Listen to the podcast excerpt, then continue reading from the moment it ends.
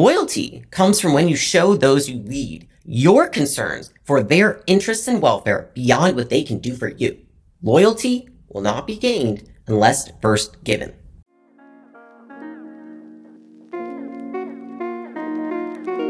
How do you create an unshakable business? I crossed $100 million in net worth by the age of 28. Now I'm growing acquisition.com into a billion dollar portfolio. In this podcast, I share the lessons I've learned in scaling big businesses and helping our portfolio companies do the same. Buckle up and let's build.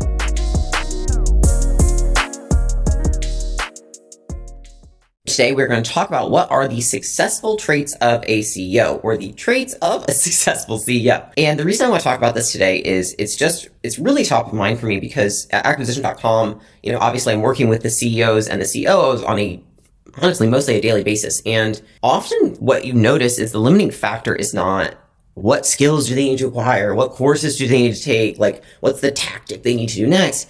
It's the character. And this is what I've learned in my journey. And I'm by no means uh, finished and perfect or the example of a great CEO at all. Um, in fact, I don't put myself in that category, but uh, I do say that I put a lot of effort in. And I try to help other people. I try to transfer my knowledge to everybody else that we work with. And so I want to share that with everybody here today because I think that if we can make everybody better, then we make better companies and that produces a better environment for work. And so that being said, uh, what I want to first do is define terms. Okay. So what is a CEO? Uh, seems obvious, but it's really just the highest ranking person in the company or institution, uh, ultimately responsible for making the managerial decisions. Um, and I think that uh, oftentimes people are like, I'm a CEO, I don't need to do shit about managing. And I'm like, good luck with that. Uh, the best CEOs in uh, basically all of time, if you look at what their jobs were, you know, they took it very seriously that they were you know, if anything, the highest ranked manager. They're managing the profits, they're managing the revenue, they're managing the high level leadership team. Um, you know, you can have leaders that are doing a lot of the work, but somebody has to manage them, and that is usually the CEO. So that being said, why is this worth your attention? Well, uh, 20% of new businesses fail in the first two years, 45% in the first five years, and 65% in the first 10 years.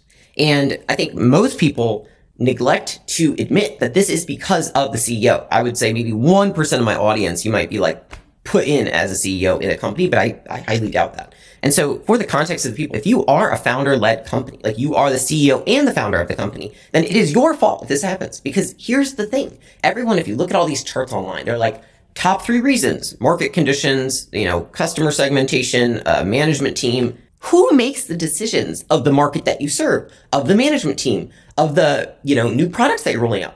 That's the CEO. And so you can change the market you serve. You can change the business strategy. You can change the management team. What you can't change in a founder led company is the founder CEO. And oftentimes, if you are the founder, you make for the best CEO. And a lot of people don't like to see that and they like to think, I need to bring in a professional CEO. Well, there's a lot of evidence to support that that's actually a really terrible idea. And so that being said, I want to transfer my experience and knowledge to you of what you can do yourself to prevent this from happening in your own company.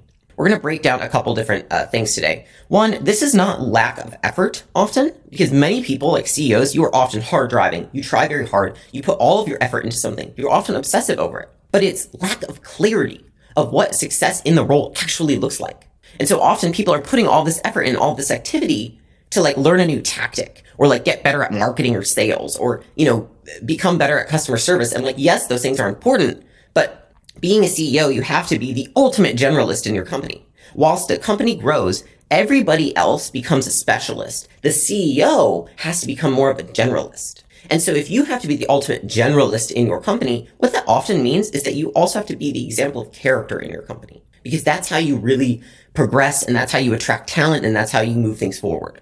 And so that being said, how do you even know what the ideal scene looks like of a successful CEO if you've never done it before?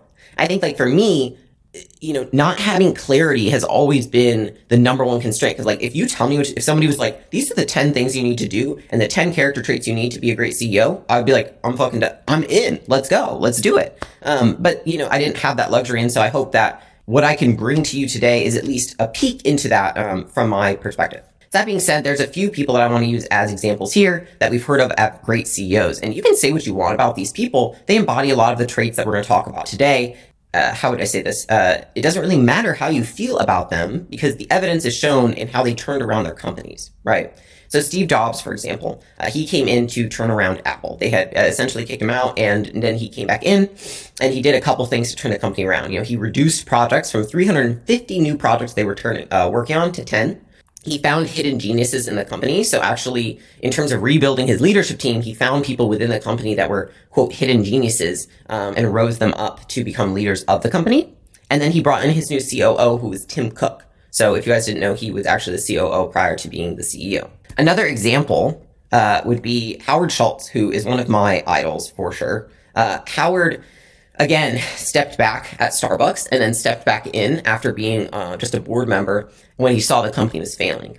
And there was no, uh, he talks about this in his book. It's really, really good. It's called uh, Pour Your Heart Into It. He talks about, you know, there's no silver bullet. There's just a thousand lead bullets.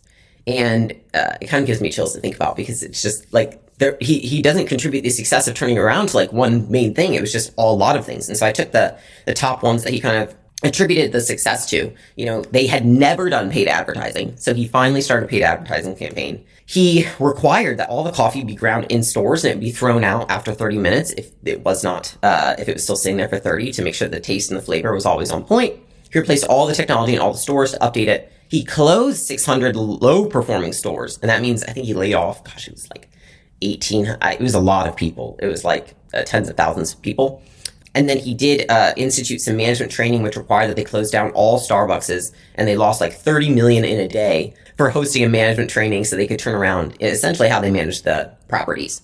And so those are both two really great examples of, you know, successful CEOs. And I think that what you're going to see is, uh, and I'll give you some examples woven in of the traits that they both embody and other really successful CEOs embody uh, that allow them to actually be successful CEOs. Because anyone can be a CEO does not mean you're successful or good at your job. I really like this quote. I kind of want to kick it off with this, which is the only thing that prepares you for running a company is running a company.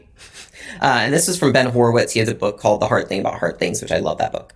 I find this to be very true because when I read it, I was in a spot, I want to say in like 2019, when I was feeling really like just uh, kicked, like I felt like the shit had gotten kicked out of me because I had to do a layoff and I felt really bad about myself. And I felt like I was a terrible CEO and I was reading anything and everything to feel to Im- help my help me improve, right? And it, it, turned out that the best thing I could do to improve was to stop uh, kicking the shit out of myself. uh, so that being said, it's taken me years to learn and I'm not even close. I don't claim to be an expert. Like, I just want to say, like, this is what I've observed in others and what I've observed uh, in different materials that I've read. It's not like I'm saying I am the epitome of the end all be all. I am anything but perfect. And so, really, what I want to answer uh, question wise in terms of like becoming a successful CEO is like, you know, what do CEOs do? Because that's also, that's probably the first question. And then how do you become better? How do you acquire those traits so that your team can also improve?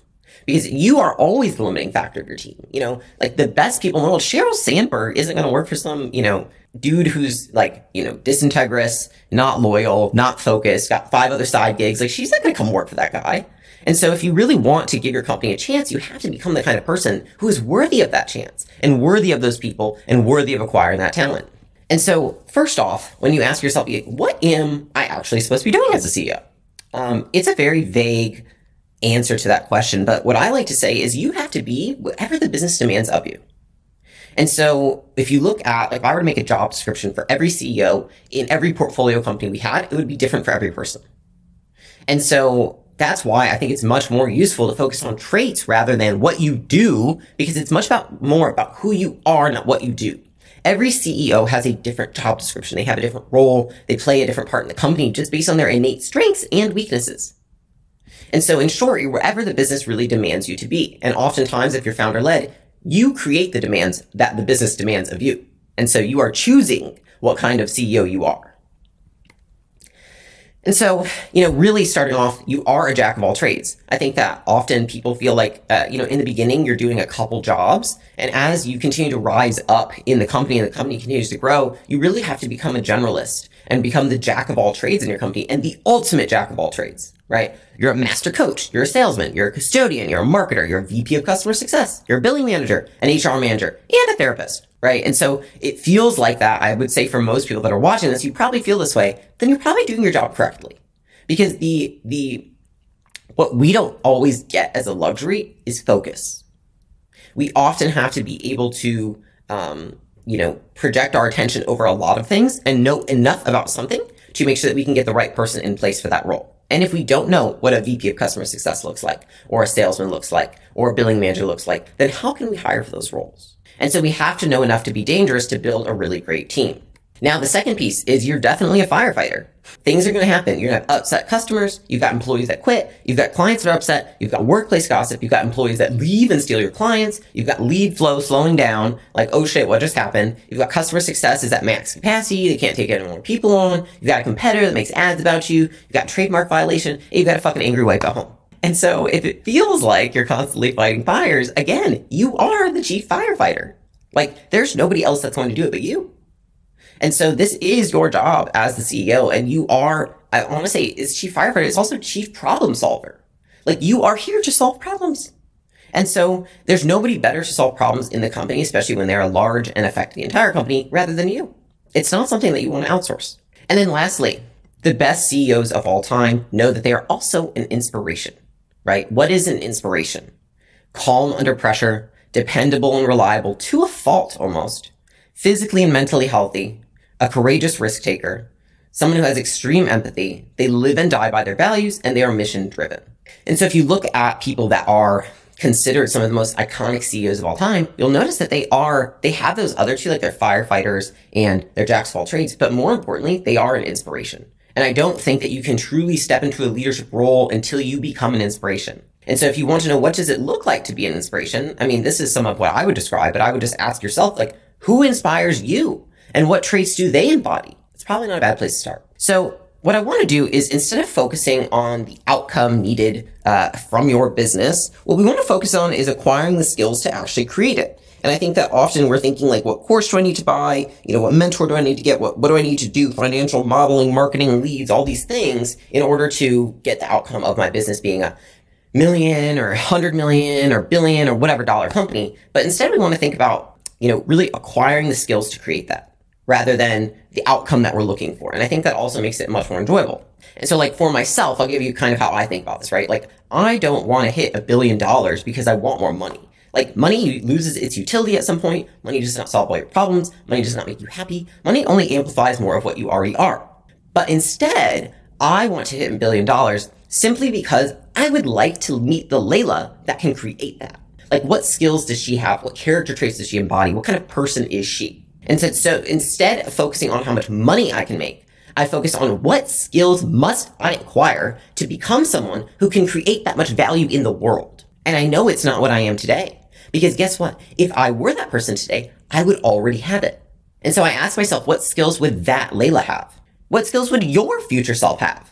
Right? Like if you want your company to get to a million or 10 million or 50 million or 100 million or a billion, like what skills does that future self have? And I think it's a really important question to continue to ask yourself. And the truth is, you cannot have a billion dollar business without being a billion dollar CEO. You can't have a million dollar business without being a million dollar CEO. And it's at some point, very quickly, between one and 10 million, you will very quickly realize that it is not your skill, tactical skill of marketing or sales or customer success that's going to limit you. It is who you are as a person. And subsequently, until you are a billion dollar CEO, you won't have a billion dollar team.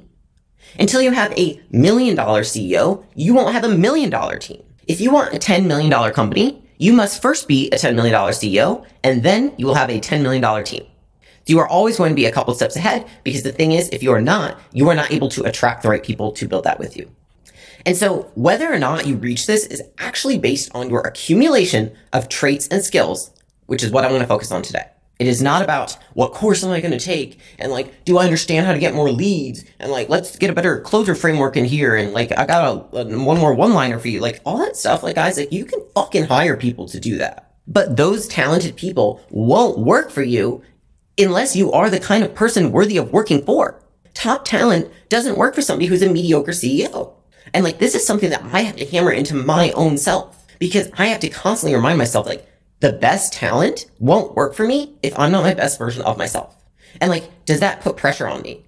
Honestly, no, because I want to be the best version of myself. And I think a little bit of pressure is a good thing. Putting pressure on ourselves to be better, right? And having people around us that are the, the people below you in the org chart, if they make you want to move up, right? Then you have the right people. And so I want to preface this with this is an exercise that um, I'm going to take you guys through that I have done with multiple teams and probably, I want to say now I've done it with 900 different CEOs. Um, and I have derived this from John Wooden. Okay. So I basically took a concept that he had in his book and I made it into an exercise. I've done this with myself, my team, and you know almost a thousand CEOs at this point, and they all love it. And I think it provides a ton of clarity into what skills and traits do you need to acquire to become that kind of CEO. And so, if you don't know who John Wooden is, he won 10 NCAA uh, national championships in a 12 year period as head coach of UCLA. No other team has won more than four in a row. And so he is known as like the greatest basketball coach of all time. Um, and he's gone down as, uh, you know, one of the best coaches and players to ever be there. He's wrote a book on leadership and I find it, it's a great book, I guess, if you're in sports. I don't know because I'm not, um, I don't have a ton of experience in sports, but it is one for one relevant for business. And the reason for that is if you think about it, as the CEO, you are the coach of the team. You are the head coach. You are essentially John Wooden and everybody else are the players on the court. And the thing is, I like to think of it like this. Every team needs a coach. Every team needs a head coach. And for those of you who are still really intricately involved in your business and have trouble letting go, and you're like, I don't know if I have time to focus on like becoming a better CEO. I'm doing all these jobs, right? Well, what if John got on the court with his team? You know what happens then? There's no fucking coach to coach the team while they're playing the game. And so that was a really big epiphany for me as he talks about like the coach doesn't get on the court. The coach's job is to work through the players. The coach's job is to prep the players, to reflect with the players, to coach the players. But the coach doesn't get on the court. And so you don't go do their jobs. You work with them and through them you get the job done. I think that's a really good mental frame that uh, he shared in his book. But the main takeaway from his book is he talks about the pyramid of success. Okay. And success as he defines it is peace of mind, which is a direct result of self-satisfaction, knowing you made the effort to do your best and become the best that you are capable of being. And so he breaks down the traits, right, that he believes people must embody to become ultimately competitively great. And at acquisition.com, this is actually why our third tenet is competitive greatness, because I, this pyramid so completely embodies what is necessary to make it to the top. And so when I think of like billion dollar Leila, I look at this pyramid and it's just this on steroids. And so I want to break down what each of these traits means because this will help you not only better yourself, right? By ranking yourself on each of these traits, but then also you can have your team do this exercise and they can rank themselves. So we're going to start at the bottom. There's really the two cornerstones of success. Okay. Industriousness and enthusiasm.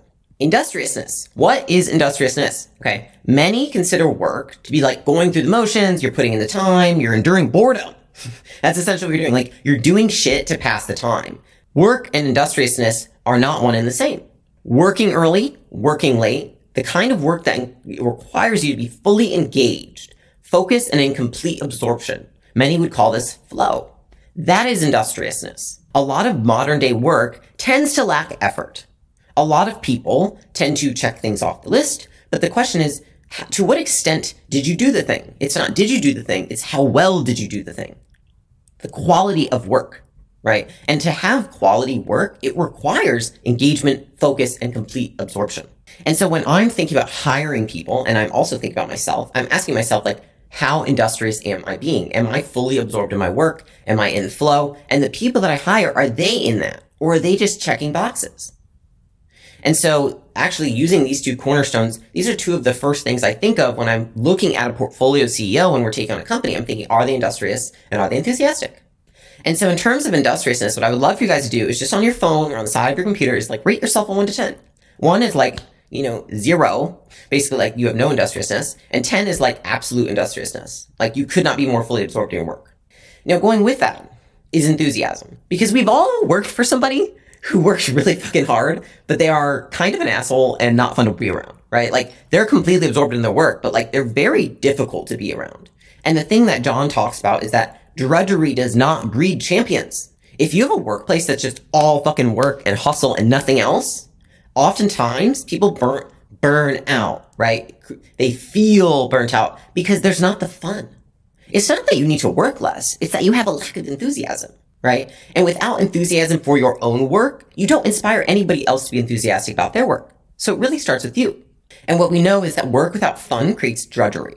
Feels like you're just piling shit through the day. You're just like, uh, what do you call it? Uh, I'm just funneling shit all day, right? Rather than, you know, on a mission, like making progress, like doing good work. And the thing is, is that if you want your team to exemplify these principles, you first must to an extent where it would be unreasonable not to.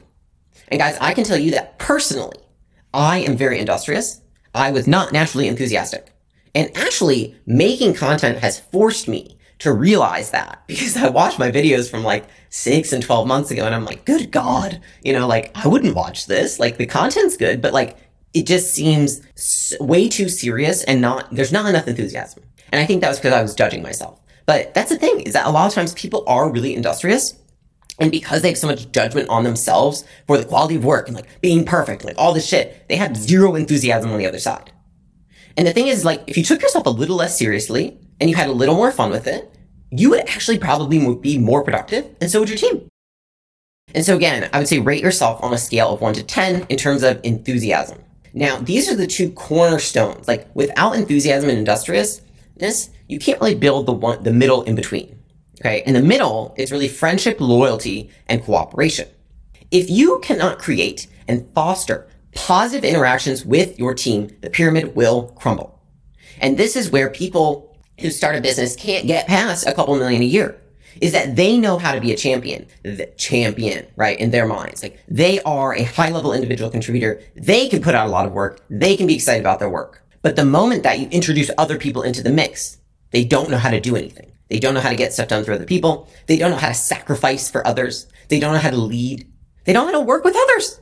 And that by the nature of a founder-led corporation or sorry, company, a lot of times people come in, they've never had a job. They've never worked with others. They've always been on their own. They've always had some side hustle, some gig. And like, you don't know how to work to, to, toward the common goal with other people. And because of that, you wonder why you're stuck where you are. And it's because of this. It's just like you've never had practice. You've literally never had a job. Or like you've never had a company with more than a couple people. And so once you have to, once it's required, um, that's when you see that, you know, things start to crack. And so first, I want to define friendship. Okay. Friendship, it's one that people ask of frequently. They say, should I be friends with my employees? Should we have friendships on this team? And what I want to explain is that you want to aim for respect and camaraderie. Okay. Camaraderie is the spirit of goodwill between teammates. You are comrades in arms, which means think of how much you'll give to someone when you're asked to do something by someone that you respect and share camaraderie with. So like if you're going into battle with someone every day and you have good spirits between that teammate and yourself, that is friendship. Friendship doesn't mean we go into the bar together and drink together and, I don't know, gossip about other people together. Friendship is when you can walk into war together. And so when I think about being friends with people on my team, when I think about that, I think about, can I go to war with this person? Is this the person I want on my team if we're going to battle? And guys, I told you, like, this is what me and Alex talk about in terms of marriage as well. It's like, would I go to war with this person? Well, the same goes for your team. So rate yourself on a scale of 1 to 10. Are you comrades in arms with people on your team? Is that how you view friendship? Or are you just drinking? Are you just partying with them? Or are you nothing? Do you have no respect? Do you have no camaraderie? There's nothing wrong with that. But if you don't accurately assess where you're at currently, there's no way you're going to improve. Next, we have loyalty. Okay, loyalty comes from when you show those you lead your concerns for their interests and welfare beyond what they can do for you. Loyalty will not be gained unless first given. Okay, so what does that mean? If I do not show interest for my teammates, despite what is going on at work, despite maybe they're not, me not seeing results yet, then I will never get loyalty from them. The same goes for trust, right? If I don't extend trust to my teammates, I don't give them things to show them that I believe them to be trustworthy, they don't even have the opportunity to show me that they're trustworthy. If I don't show concern for people beyond what they can do for me in a transactional way, then why would they show concern for the company beyond a transactional way? They wouldn't. And so this goes for like, you know, attending to like understanding what's going on outside of work with people, understanding what does life at home look like, you know, how was your vacation? How's your husband doing? How's that move you're doing? You know, it's thinking about them as a human, not just a tool to get what you want. And once you can see people as true humans for who they are, and you can see what's really best for them, despite what's best for the company, that is when you will get loyalty from your teammates. When you show that your concern for them as a person over, overrides your concern for how they uh, do at the work, then you will get loyalty that you would not otherwise. And so rate yourself on a scale of 1 to 10 loyalty. Do you give it to your teammates? Do you show concern for them outside of work? And then lastly, completing the bottom layer of the pyramid, there's cooperation, which is what is right, not who is right. So what this means to be cooperative, right, is to be able to listen, evaluate, and embrace others' thoughts and concerns openly and willingly and honestly with enthusiasm. And it's searching for the best answer so that we can move the business forward together rather than being concerned about defending my own point. And this is why you see a lot of really strong leaders will accept blame and give credit, right? You guys might see this with Alex. You'll notice that Alex publicly gives me tons of credit. And then he takes blame. He's like, oh, I fucked up so much. He's like, but Leila's the real reason this business grows. That's what a true leader does. And that's what I do with my team, right? Like the people who report to me, I'm like, dude, they do everything. Like I don't look at me. And that's something that I've had to teach myself to do right? Because, and I do think it comes a little bit more naturally to me because I don't, I typically think less of myself, um, more naturally than I think more of myself. But it's really just being considered with like, what is right for the company despite how it feels to my ego. What happens often in companies, the reason they can't grow is that the leader believes they are always right. The leader is closed off to the opinions of their team. The leader constantly thinks, well, I'm the smartest person. I'm better than my team. They don't take the team's thoughts into consideration. Here's the thing. You can have somebody who's act, like this is, this is true. You can have people who are inexperienced and they might have less context of the business and they can still have a fucking good idea. And so you always want to be open to what people have to say. Some of the best ideas that I've ever had have come from my front line, from people who had, you know, being paid $13 an hour. And if you look at some of the best companies, so theirs. Starbucks, a barista created the Frappuccino. It wasn't like head of product and design. It was like a fucking barista after work one day created the Frappuccino. And so that's why cooperation is so important. I think that cooperation leads to innovation more than anything. And so rate yourself on a scale of 1 to 10, cooperation. Now, if we move to the second level of the pyramid, this is probably my favorite one. The second tier is self-control, alertness, initiative, and intentness. First one, self-control. This is where so many CEOs get stuck. And you see the best CEOs have a high level of self-control.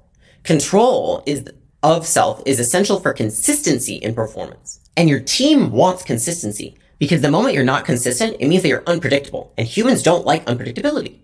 They want you to be the ultimate source of consistency in the company. Because if there's consistency and predictability, then people feel safe.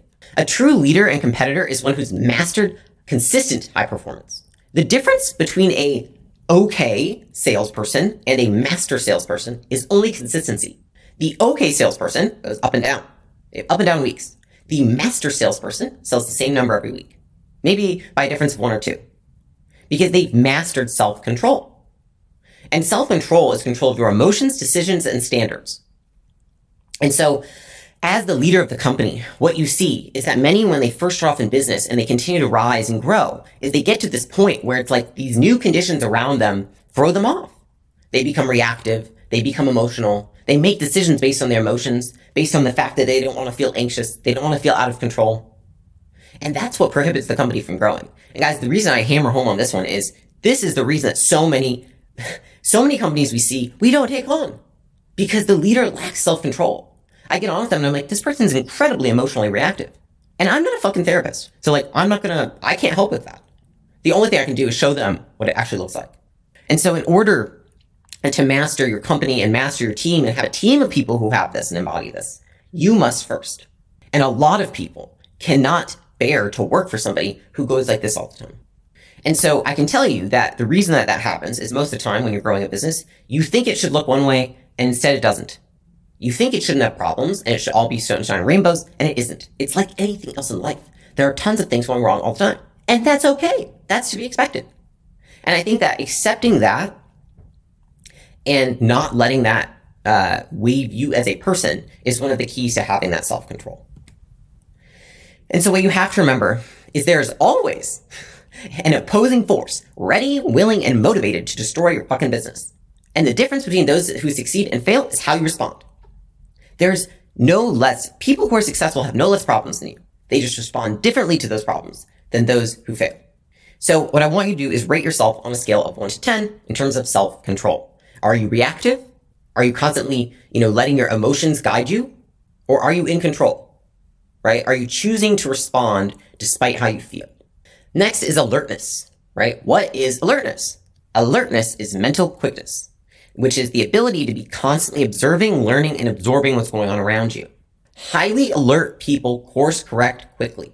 If you observe the details and the patterns, you can soon predict outcomes. Because if you can constantly observe everything that's going on around you, you can see that the patterns, and then the next time it happens, you see the patterns again, and you can course correct before the problem even occurs. And that being said, I think a lot of people are a little too aloof of what's going on in their company. They're so focused on like, I need more leads. I need to be more external. I need to make some more content that they're not paying attention to what's happening inside the company. And because of that, they don't course correct quickly and things continue to pile up and pile up and pile up until one day it becomes this huge thing and implodes. So rate yourself on a scale of one to 10 alertness. Now the next is initiative. Okay. This one's an interesting one. A team that will not risk mistakes will never outscore the opponent. I really loved when John Wooden talked about this because that really hit home for me, which is you want a team that can initiate quickly, but not carelessly. But you do want a team that makes mistakes, uh, mistakes of commission versus omission. What does that mean? If you don't encourage your team to make mistakes, they will also never take initiative. And if you never take initiative, you will never outscore the opponent. And so what you want to encourage is that, hey, if you're going to make mistakes in this company, and if you're going to make mistakes as the CEO of this company, better be mistakes through action rather than omission. Omission is when you decide to do nothing at all. Those are the worst mistakes because you don't learn anything from those. All you learn is that you shouldn't have sat on your fucking ass. But if you take action, you gather more data, you move yourself forward. Even if, you know, it's not 100% in the right direction or it's not where you want to be, at least it's getting you closer to your goal. At least you're taking action despite maybe risk, right? And so you as a CEO, if you can tell yourself that it's okay to make mistakes, if you can show your team, hey, I make mistakes and it's fucking okay, then your team will do the same. And that means your company will consistently be on the cutting edge of innovation because people feel safe to fail. And that's one of the, the hardest things about running a company is that many say, I want you to innovate. I want you to try new things. I want you to think outside the box. But then they say, oh, wait, but don't lose money. Oh, wait, but don't fail. The thing is, you have to accept if you want to win, you also must fail. If you want to win big, you are going to fail big. Not just you, but your team. So that being said, go ahead and rate yourself on a scale of 1 to 10 initiative. Okay, on to intentness, right? What is intentness? Intentness is the resolve to stay the course over the long term, despite short term pitfalls and failure. This is what keeps you in the game when others say the game is over. Determination, diligence, fortitude, persistence, all different words for intentness. And the team is always going to look to you as the CEO to determine if they stayed the course or call it a day. I can give you a really good example of this. COVID hit. I owned a company called Gym Launch. What is the entire team looking at from me and Alex? They're looking at us to say, are we closing this fucking business or are we going forward? And Alex and I said, we're fucking going forward. We are persistent. We have fortitude. We have persistence. And so the entire team rallied behind it, despite the fact that we were losing in the short term when COVID hit. Despite the fact it was a fucking bloodbath. Our team looked to us and we said, we don't fucking give up here. Like, if anything, every company will fail around us and we will be the one company left standing. And then we will eat up the whole market. That's kind of happened. So again, rate yourself on a scale of 1 to 10 with intentness. Now, we're almost uh, to the top of the pyramid. We're at the heart. The heart of the pyramid is condition, skill, and team spirit. So you see where that sits? The heart. Condition. What is condition when it comes to like being CEO? Like what would you consider condition to be? Condition is the mental and moral conditioning is the foundation of your efforts, which is really saying like, are you mentally and morally strong? Because when you're mentally or morally weak, you hurt your team. What does that mean? Well, I would say morally, do you have strong ethics? Do you have strong values? Do you abide by the values that you tell your team? Where you see a lot of people start to crack, the team gets bigger, the company gets bigger, suddenly they start to steer away from their values. Suddenly they're too good for their values. Suddenly they don't need to embody their values. The team can embody those values. But you are the most potent source of this in your whole team. And if you are not at the utmost condition, then nobody else will because everything from you is just diluted down. And then second to that is, are you mentally conditioned? You know, are you, what are you saying to yourself in your head? Because half the time, that's all it is. It's that you're telling yourself shitty stories. You're talking shitty stories about yourself, about your team, about the people around you, about your customers. And the thing is, if you're telling yourself those stories, what do you think your team is telling themselves? So you have to be able to look at yourself and really say, am I abiding by my values? And am I doing my best to guard myself mentally? and to take care of myself mentally and to show up in a good state every day. And a good state doesn't mean you feel good. A good state means you behave good. Rate yourself on a scale of 1 to 10, conditioning. Skill. I love to define skill because skill is knowing what the fuck you're doing. It's not knowing half your job. It's not knowing three quarters of your job, but it's knowing all of your job. And the thing is, is that we are in, if you're watching this, most likely small business, not corporate America. And so what that means is that you don't have room to know how to only do half your job. This goes for you as the CEO. It also goes for your teammates. Because if you're busy doing 10% of everyone's job or half of somebody's job, then that, what that means is you're not doing 50% of your own job.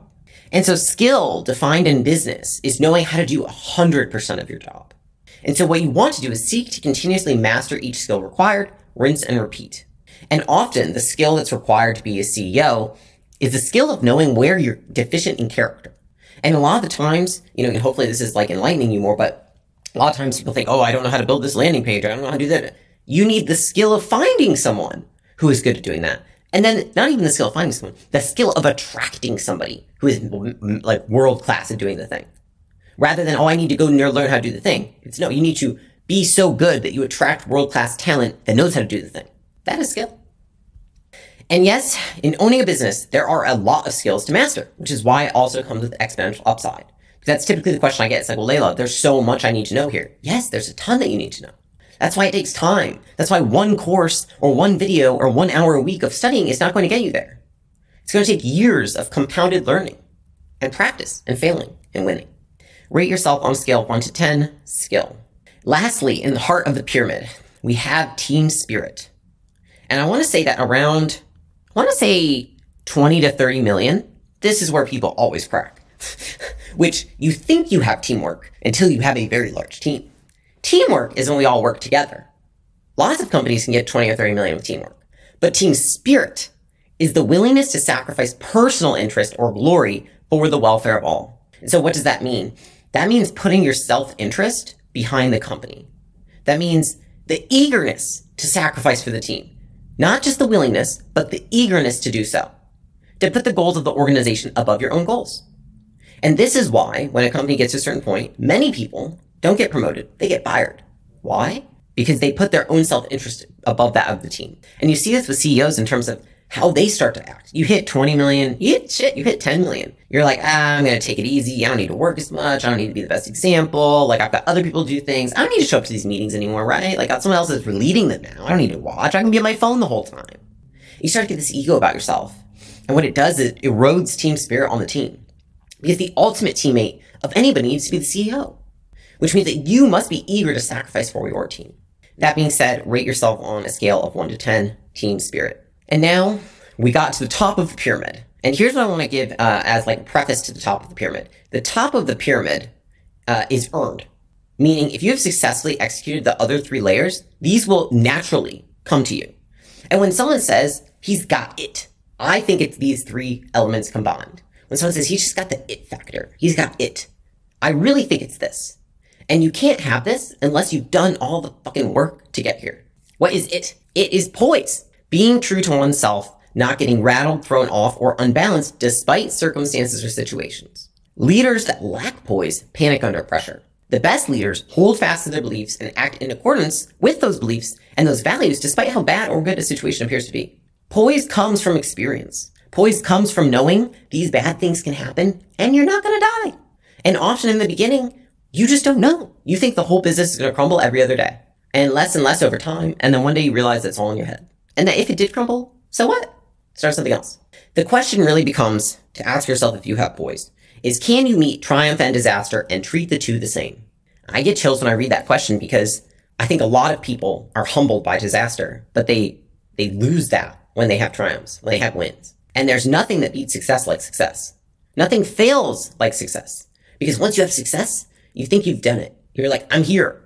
And if you haven't been smacked in the face at least one time, then you assume that you're not losing it. And often the assumption of never regressing from success is actually what creates it. And being unwavering when everyone says that you will win and unwavering when everyone says you will lose. So it's really being unaffected by the opinions of others and outside circumstances. It's really having a strong sense of resolve within yourself. Being proud of the person you are. Rate yourself on a scale of 1 to 10. Confidence. I think we could all agree that this is also earned. What is confidence though?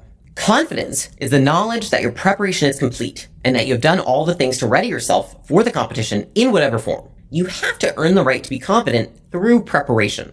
And so if I'm making a speech, I'm confident in my speech because I've prepared. Not because I think I'm the shit, but because I've put in the hours and put in the work. If I'm taking on a company and they're like, how are you going to help our company grow?